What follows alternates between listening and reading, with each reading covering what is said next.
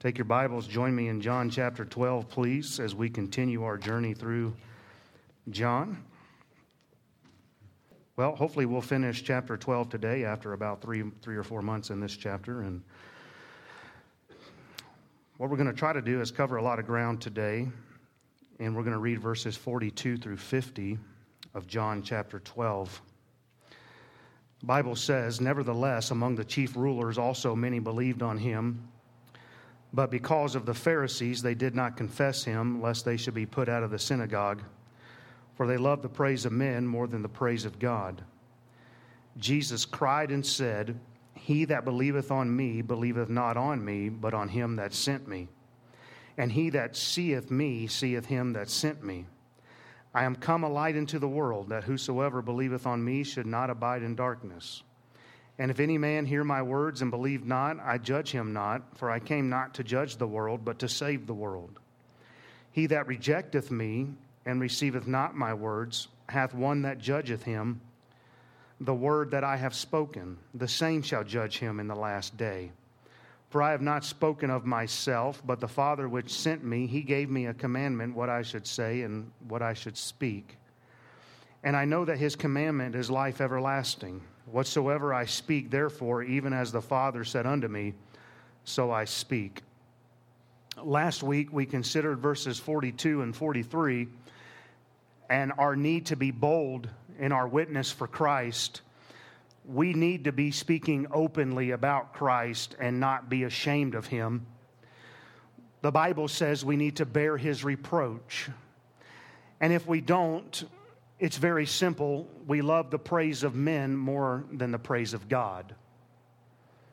What we need to do is not be silent and just get all in on what the Lord wants us to do. Those within the synagogue were afraid to confess Christ openly. But immediately, here in verse 44, we see the contrast of Christ who openly cries out before the people. He's in the midst of the crowd and, and he's crying out this message. We sometimes look at street preachers and we think, that guy's nuts. And you got to be a little squirrely to be a street preacher, but that's what God wants us to do. And Jesus here, for lack of better terms, he's street preaching and he's, he's giving this message to them. And Jesus, who is our example in all things, he was not ashamed of his Father. He was not afraid or ashamed of the message that he came to proclaim. He wasn't ashamed to let people know where he stood.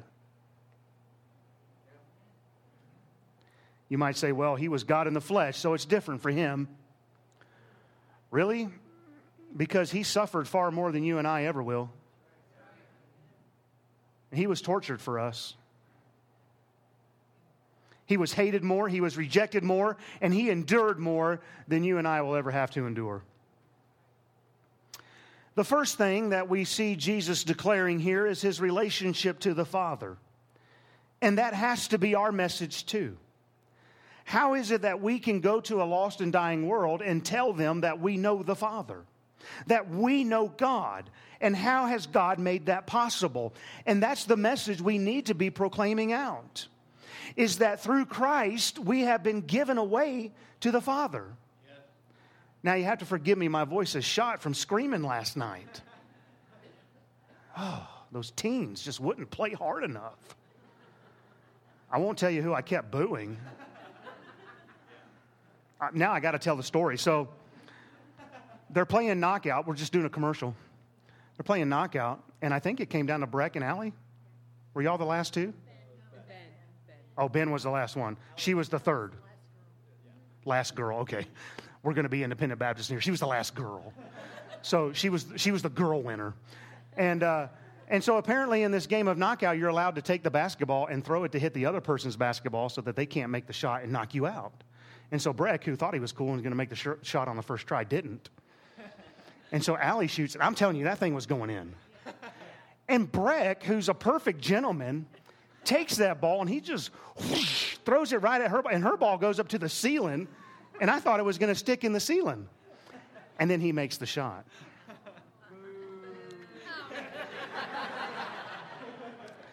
So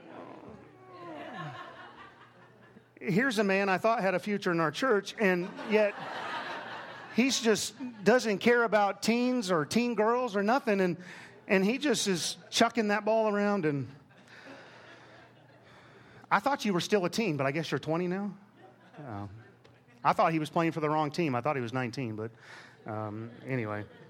Um, good move. It was actually a good shot, what he did. I mean, it was impressive. But it wasn't just that he hit it, it's like he hit it with like force. All right, commercial over. But anyway, that's what we kept saying. Boo, Breck. All right, let's get focused. Sorry. So, anyway, he declares his relationship to the Father. That's what we need to be doing. We need to let people know that what Christ did for us, that he's our way to the Father, and that we know God because Christ took our place on the cross. That's our message. The issue then, um, as is now, the issue that was going on here in our text, and the issue today was whether or not Jesus was sent from God. But even more important than that was whether or not Jesus was God. You see, they had a problem processing that, as many still do today. And, and, and, that was the question. And so Jesus lets them know his relationship to the Father. And he had been doing this for three and a half years, and he's been telling them that he was sent from God. And so he says in verse 44 He that believeth on me believeth not on me, but on him that sent me. And then Jesus says in verse 45 He that seeth me seeth him that sent me. Jesus here is making it clear that he is one with the Father. Therefore, what Jesus is trying to get us to see is that if we reject Christ, we're rejecting God.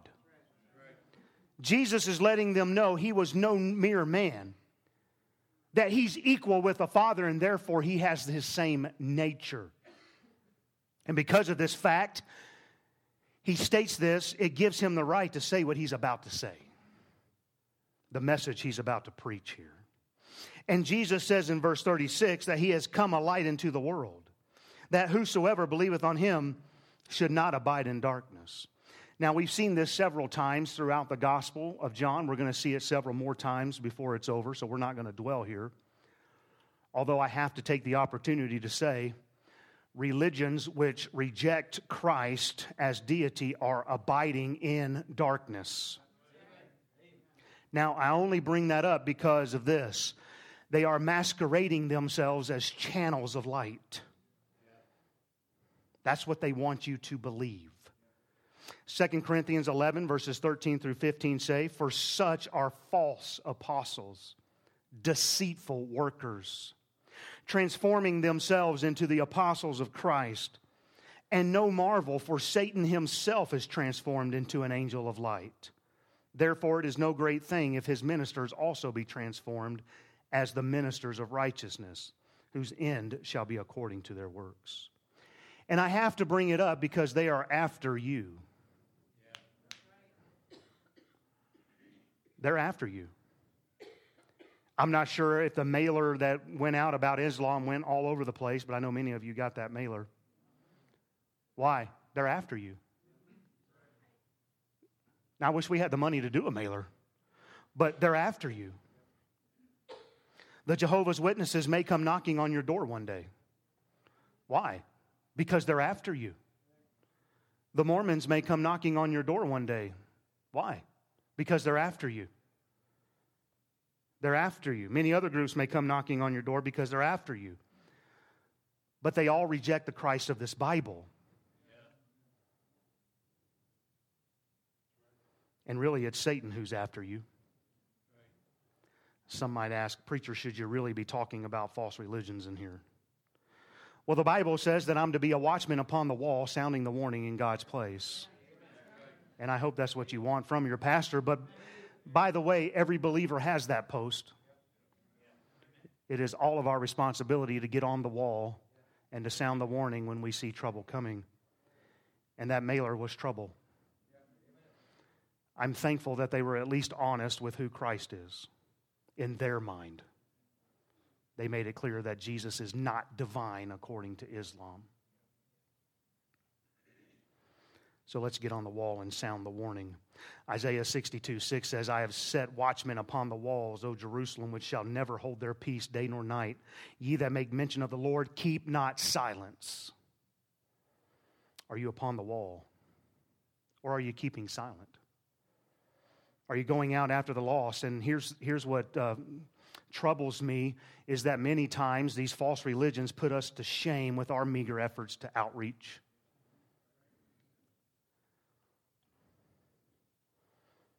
We ought to be going out there without fear, trying to get converts just like they are. And we have the truth. How much more bold should we be? Amen. Jesus was very bold that he was come a light into the world, and now we're to be lights of the world. Matthew chapter 5, verses 14 through 16 say, Ye are the light of the world. A city that is set on a hill cannot be hid. Neither do men light a candle and put it under a bushel, but on a candlestick, and it giveth light unto all that are in the house. Let your light so shine before men that they may see your good works and glorify your Father which is in heaven. But those who are rejecting the Christ of this Bible are remaining in darkness. And according to 2 Corinthians 4 4, their minds are being blinded by Satan. Why? Because that verse says, Lest the light of the glorious gospel of Christ, who is the image of God, should shine unto them. Jesus said, If you don't believe on me, you're still in darkness. I can't help but wonder if there's any in here today that are still in darkness. Do you really believe in Christ? Have you really placed your faith and trust in the Lord as your perfect substitutionary sacrifice? And some will say this, well, I think so. Or, well, I hope so. And I want to tell you today, friend, God did not send his only begotten Son into the world to be butchered for you and for me to just step out into eternity saying, Boy, I hope so. God wants you to know he wants you to know. He wants you to be 100% certain. And I'm not in this camp that believes I have to try to make you doubt. I'm not trying to do that this morning. I'm just trying to be real with you and tell you do you know Christ? And here's something that's more important than that Does God know you? I don't want to step out of this world with a think so or hope so salvation. If that's you, then you may be thinking, but what are people going to think if I were to come forward in a, in a church service because everybody here thinks I'm saved? I can tell you that's nothing more than Satan trying to keep you blinded. And I'm telling you what, I, I, believe this.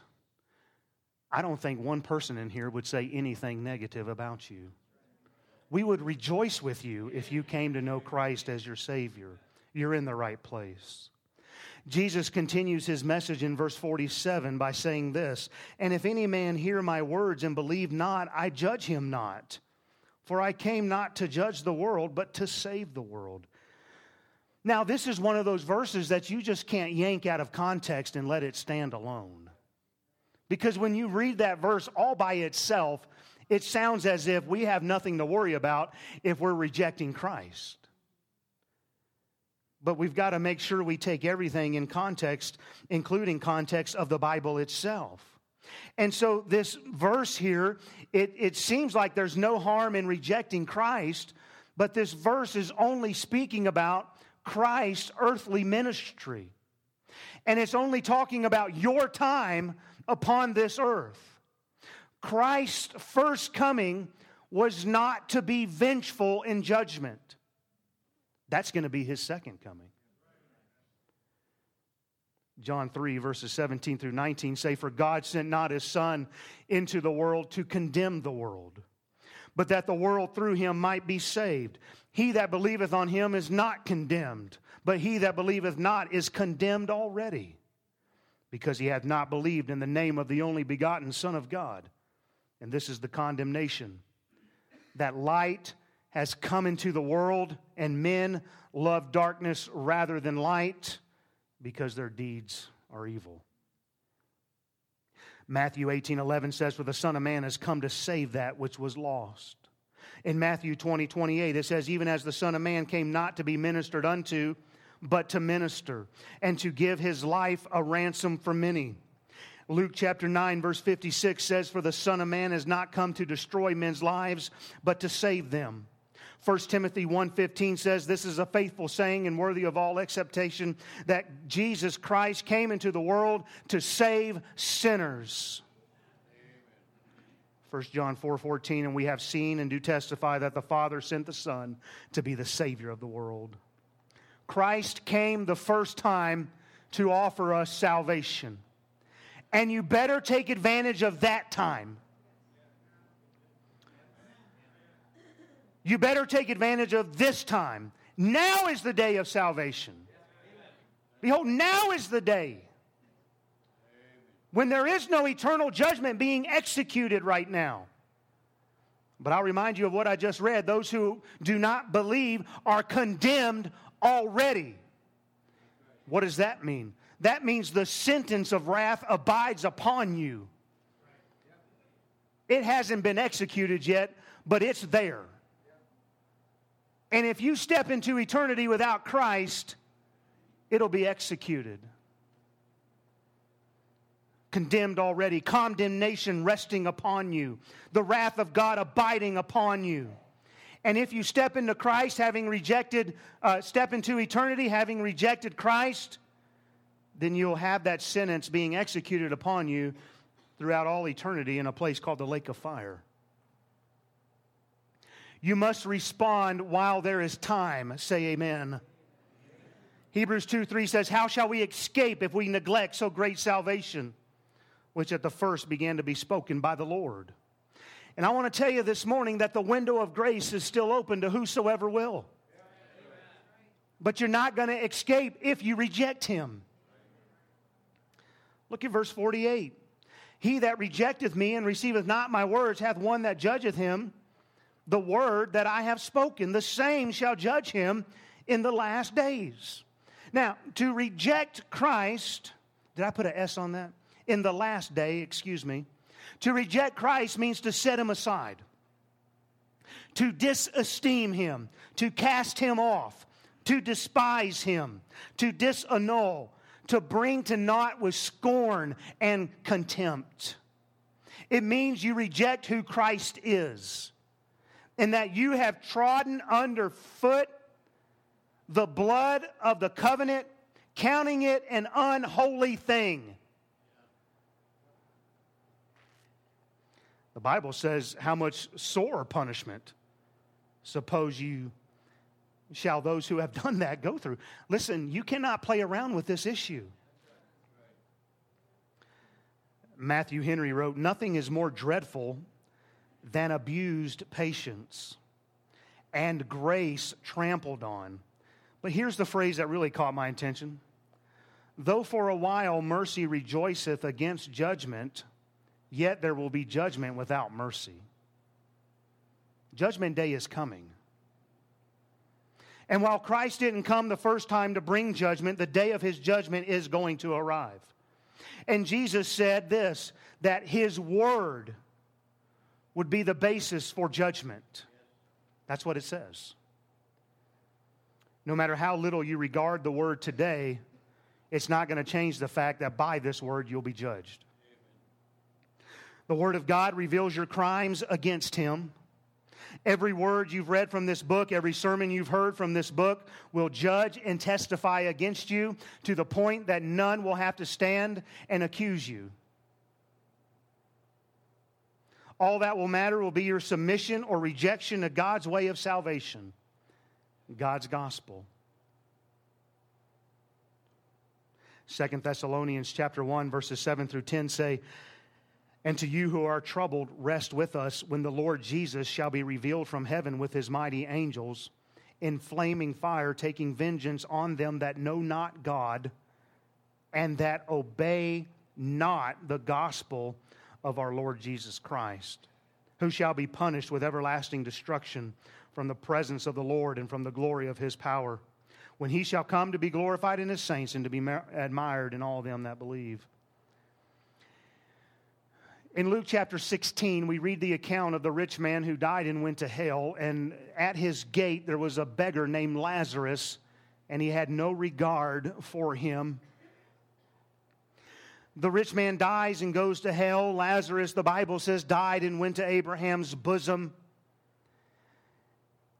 And the rich man in hell, he, he's, he asks uh, Abraham and he says, Father Abraham, could you send Lazarus to my father's house so that he may testify to my five brothers? Because I don't want them coming into this place of torment.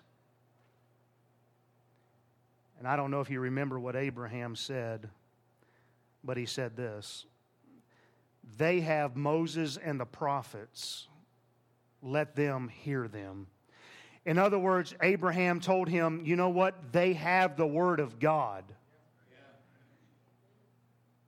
Of course, he goes on to say it doesn't matter if one raised from the dead. If they're not going to believe the word, they're not going to believe. That's the word that's going to judge the lost in the last day. Hebrews 9:27 says, "And as it is appointed unto men once to die, and after this, the judgment. We are told at the end of verse 48 that this judgment will take place in the last day. In Revelation 20, verses 11 and 12, it says, And I saw a great white throne, and him that sat on it, from whose face the earth and heaven fled away, and there was found no place for them. And I saw the dead, small and great, stand before God, and the books were opened. And another book was opened, which is the book of life and the dead were judged out of those things which were written in the books according to their works. And though that passage does not expressly, explicitly say that the Word of God is open, I believe when we compare Scripture with Scripture that it is one of those books that says the books were opened. That judgment described in Revelation there is for the lost, those who have rejected Christ where they will be judged for their sins. But aren't you glad the believer doesn't have to stand in judgment for his sins? Why? Because Christ took our judgment. He took our sins upon himself on the cross. The Bible says, He that knew no sin became sin for us, that we might be made the righteousness of God in him. He took our, our judgment. He took the wrath of God. However, you and I, I, I got to hit the point while we're here uh, we will stand in judgment. Believers will stand in judgment. We will be judged whether or not our works were for God's glory. They will be tried by fire, and only gold, silver, and precious stones will stand and will be rewarded accordingly. Look at verses 49 through 50 or and 50. It says, For I have not spoken of myself, but the Father which sent me, he gave me a commandment what I should say and what I should speak, and I know that his commandment is life everlasting. Whatsoever I speak, therefore, even as the Father said unto me, so I speak. And Jesus makes sure to tell them that the words that he's speaking are words that are from God, not some earthly man seeking some self serving agenda, some following, but that Jesus was sent from God. And having been, having been sent from God, he is speaking the words that God gave him. He was God's ambassador. He was the perfect representative of God. God told him what to speak, and Jesus never deviated from that message. And that's how we need to witness to others. Because now we are God's ambassadors. We don't need to speak our own thoughts, but we need to speak the Word of God. And as God told Jesus what to speak, the Bible teaches the Holy Spirit will give us what to speak when we're walking in the Spirit as we ought. And we just need to keep preaching people's need for Christ as their Savior. Peter and John said, For we cannot but speak the things which we have seen and heard. Don't deviate from the main thing. People say, But I don't know what to say. Just do what they did. Speak those things which you have seen and heard. What have you seen God do in your life? Tell somebody about it. What have you heard God doing? Tell people about it. What have you heard from God's word? Tell people about it. Now, this thought that Jesus only spoke what God told him is a thought we've already seen several times. as I mentioned earlier with the other thought, and we're going to see it more. I think a large part of this is because the Jews claimed the God of Abraham as their God. And he was showing them that they couldn't have the God of Abraham if they rejected him. Are you following this?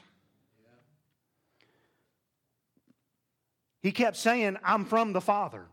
I'm from God. I'm sent from God. I'm speaking God's message. Because he's trying to get to the heart of the people that keep saying, No, we have God. Even though the message was clear, you think you have Abraham as your father. But God is able of these stones to raise up people that will praise him.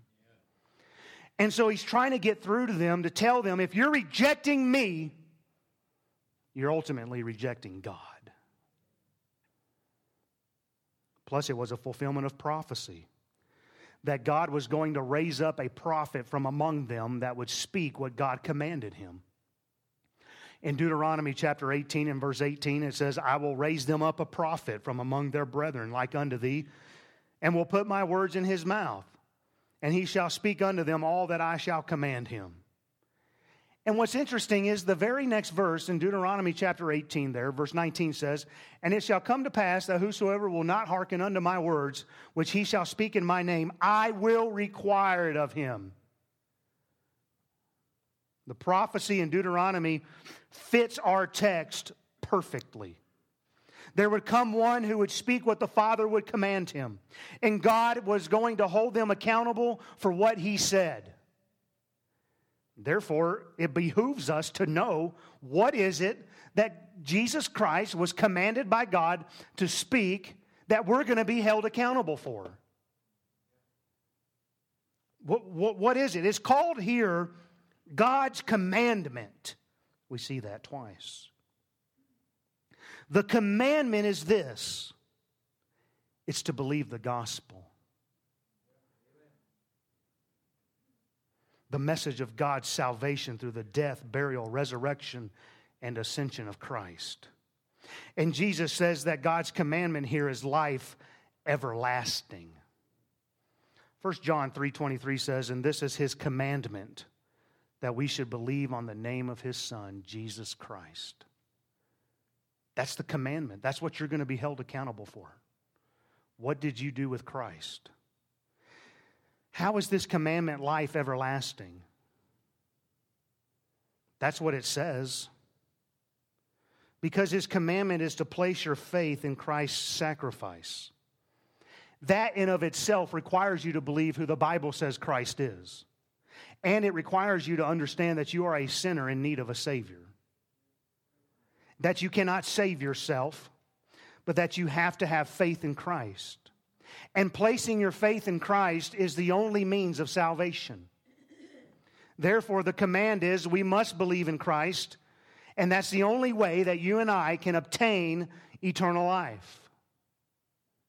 What is life eternal? Many people immediately would say, well, it's living forever. Well, the best I can figure is even though it's called the second death, the people that are cast into the lake of fire, they still have emotions. As far as I can tell, they're, they're still alive, though they're always dying. It's where the worm dieth not. So, what does it mean to have life everlasting? It's, it's not simply just to live forever. Well, you need to listen to this great verse that I can't wait to get to. John 17, 3 says, and this is life eternal, that they might know thee, the only true God, in Jesus Christ, whom thou hast sent. You see, life eternal is knowing God. It's not knowing about God. All of you here today know about God, or else you wouldn't be here. It's not knowing about God, it's knowing God. It's a personal relationship with God. This is why we always preach here that Christianity is not religion, but it's a relationship. Amen. It's walking with God, it's talking with God. Do you know God today? Does God know you? If you can't say that you have a relationship with God, then you don't have eternal life. You're still living in your rejection of Him. And for now, you're not going to, you're not going to experience God's eternal judgment, but the day is coming when you will stand before God and give an account. And if you don't know Him and He doesn't know you, the wrath of God will fall. It breaks my heart how many that I speak to that come to me for some, some form of counsel, and, and I, I, I always start at root one Are you saved? I want to know if you know God before we go any further because it's not going to matter if you don't know Christ. And I am surprised at the amount of independent Baptists sitting in the pews out there who will say, I hope so.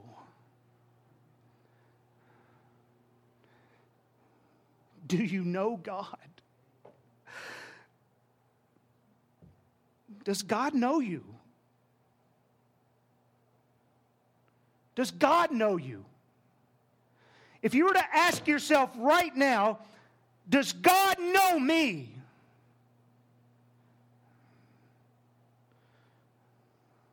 In all honesty, what would your answer be? I've learned to make sure over the years to not just ask, Do you know God? But I have to ask the question, Does God know you? Because what I've discovered is there are a lot of people who will say, Yes, I know God. But when you ask the question, Does God know you? Well, I think so.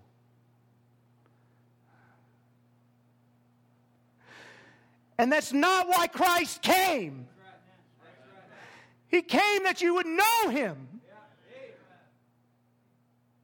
and that He would know you.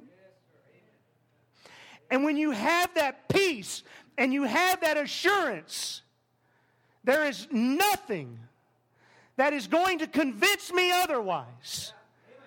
That when I bow my head in prayer, I am going to my Abba Father, and that He knows me.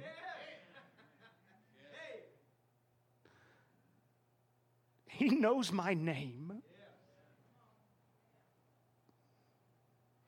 Does God know you?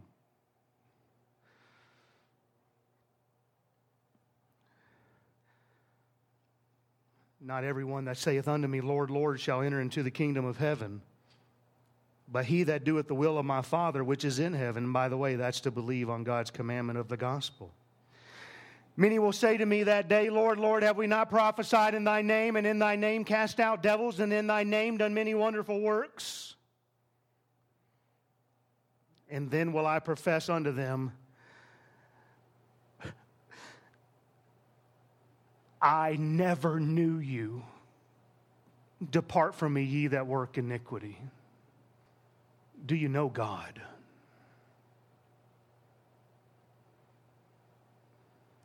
Does God know you? Because that's what he's going to say on that day.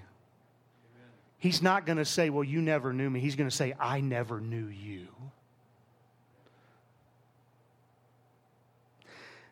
that, that verse, that, that set of verses I just read out of Matthew 7, that's the group from church. That's the church folks who come in here week after week and they say things like this Have I not prophesied in thy name? Have we not cast out devils? And, and, and Lord, have I not worked for you? That's the church crowd. But God never knew them. And I just want you to know God today.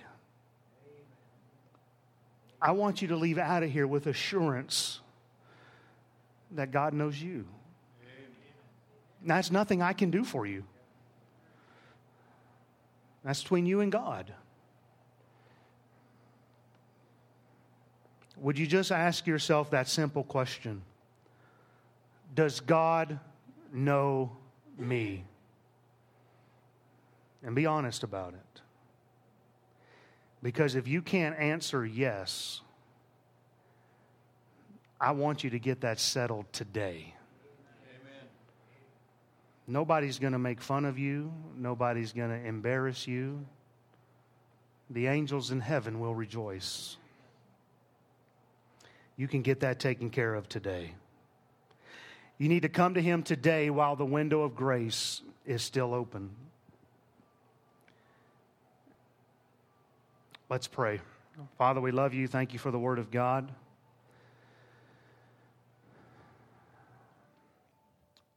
It's the standard by which we'll be judged. And God, I pray that you'd help us. Lord, may we just examine ourselves this morning to see whether we be in the faith. Lord, if there's any here that can't say that they are sure that you know them, would this please be the day of their salvation? With heads bowed, eyes closed, or anybody here said, That's me, preacher? Would you raise your hand? Anybody like that say, I don't know if God knows me, but I want to know? Is there anybody like that? Just slip up a hand, you can put it right back down. All right, thank you for your honesty. Let's stand together, heads bowed, eyes closed. As the instruments begin to play, if God spoke to you in any other way, you move. You respond to the Holy Spirit in your life.